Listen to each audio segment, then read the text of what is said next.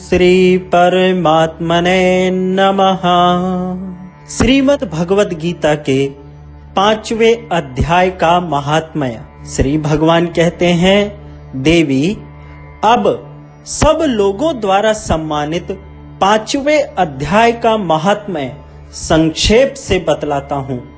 सावधान होकर सुनो, मद्र देश में पुरुकुत्सपुर नामक एक नगर है, उसमें पिंगल नामक एक ब्राह्मण रहता था। वह वेद पाठी ब्राह्मणों के विख्यात वंश में, जो सर्वदा निष्कलंक था, उत्पन्न हुआ। किंतु अपने कुल के लिए उचित वेद शास्त्रों के स्वाध्याय को छोड़कर ढोल आदि बजाते हुए उसने नाच गान में मन लगाया। गीत नृत्य और बाजा बजाने की कला में परिश्रम करके पिंगल ने बड़ी प्रसिद्धि प्राप्त कर ली और उसी से उसका राज भवन में भी प्रवेश हो गया। अब वह राजा के साथ रहने लगा और पराई स्त्रियों को बुलाकर उनका उपभोग करने लगा। स्त्रियों के सिवा और कहीं उसका मन नहीं लगता था। धीरे धीरे अभिमान बढ़ जाने से उच्च श्रृंखल होकर वह एकांत में राजा से दूसरों के दोष बतलाने लगा। पिंगल की एक स्त्री थी, जिसका नाम था अरुणा। वह भी नीच कुल में उत्पन्न हुई थी और वह कामी पुरुषों के साथ विहार करने की इच्छा में सदा उन्हीं के साथ खोज में घुमा करती थी।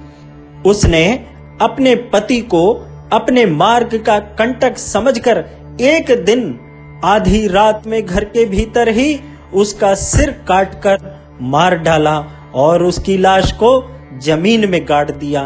इस प्रकार प्राणों से वियुक्त होने पर वह यमलोक में पहुँचा और भीषण नरकों का उपभोग करके निर्जन वन में गिद्ध हुआ। अरुणा भी भगंदर रोग से अपने सुंदर शरीर को त्याग कर घोर नरक भोगने के पश्चात उसी वन में शुकी हुई। एक दिन वह दाना चुगने की इच्छा से इधर उधर फुदक रही थी।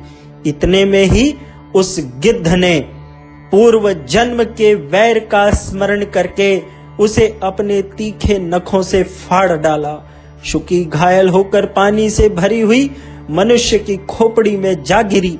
गिद्ध पुनः उसकी ओर झपटा इतने में ही जाल फैलाने वाले बहेलिए ने भी उसको अपने बाणों का निशाना बना लिया।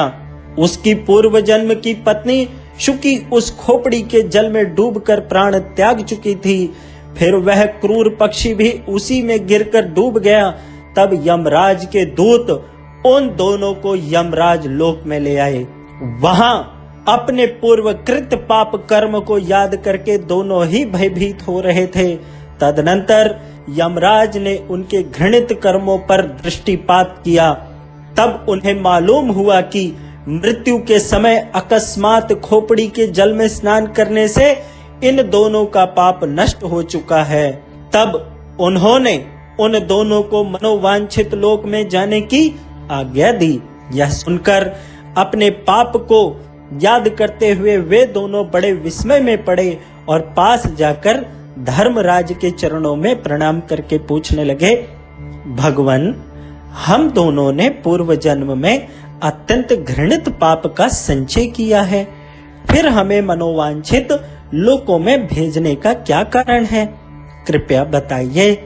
यमराज ने कहा, गंगा के किनारे वट नामक एक उत्तम ब्रह्मज्ञानी रहते थे। वे एकांतवासी, ममता रहित, शांत, विरक्त और किसी से भी द्वेष न रखने वाले थे।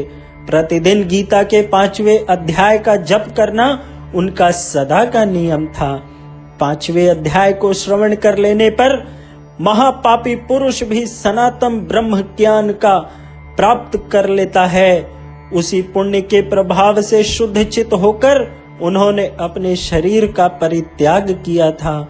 गीता के पाठ से जिनका शरीर निर्मल हो गया था जो आत्मज्ञान प्राप्त कर चुके थे, उन्हीं महात्मा की खोपड़ी का जल पाकर तुम दोनों पवित्र हो गए हो।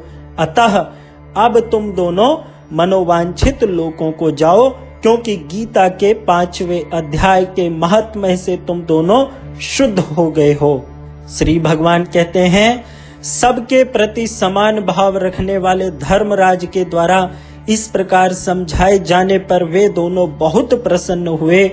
और विमान पर बैठकर बैकुंठ धाम को चले गए।